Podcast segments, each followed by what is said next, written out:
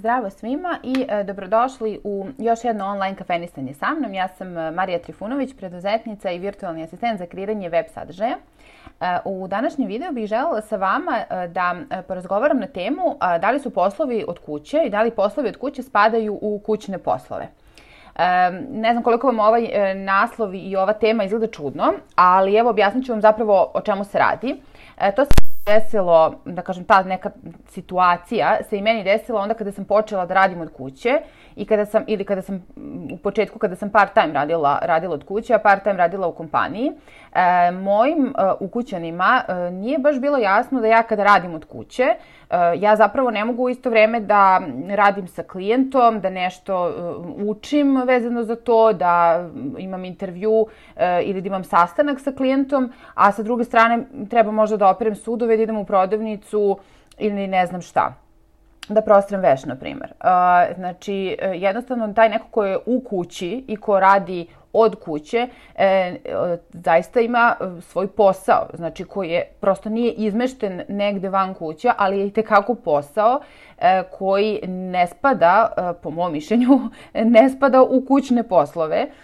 tako da mi je zanimljivo da se, mnoge žene su mi to rekli da su imale tu situaciju e, da jednostavno ne zato što neko ne želi to da shvati ili ne znam iz kog razloga, e, jednostavno e, ljudi ne shvataju da vi ako ste u kući e, ne možete da sednete da radite i onda umeđu vremenu zapravo da imate da uradite još hiljadu nekih kućnih poslova koji su zapravo tu i zapravo treba da se urade ovaj, ali e, ne možete ih raditi moći ćete napraviti neku pauzu pa da nešto završite ili da slušate, ne znam, e, neko, e, neko predavanje, neče, neko, neko predavanje i da recimo mešate ručak. Ali ne možete da ovaj, imate gomilu kućnih poslova ili da, ne znam, odvedete decu u školu, u vrtić i na 30 nekih strana za vreme svog radnog vremena koje u slučaju ovakvih poslova kao što je na primjer moj obavljate od kuće. Tako da se često dešava e, i, i meni e, se dešavalo e, da sam celo prepodne e, ovaj, za kompjuterom da radim i da ostanu sudovi, da ručak ne bude e, završen i tako dalje. A e, da ovaj, neko od ukućena pita ovaj, a što to nisi sad završila, mislim kad si bila kod kuće.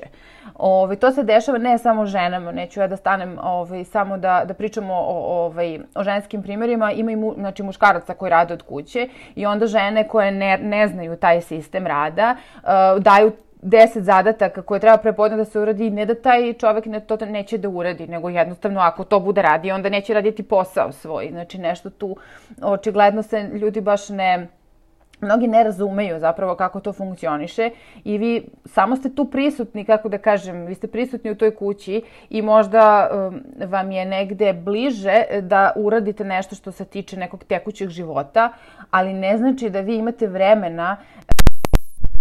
to jer imate posao, znači vi ga radite a, samo od kuće, ne morate da idete negde i uštedit ćete na vremenu, kako da kažem, u prevozu, ali sve jedno, vi imate svoj posao i vaš posao ne spada u kućne poslove, on je posao od kuće.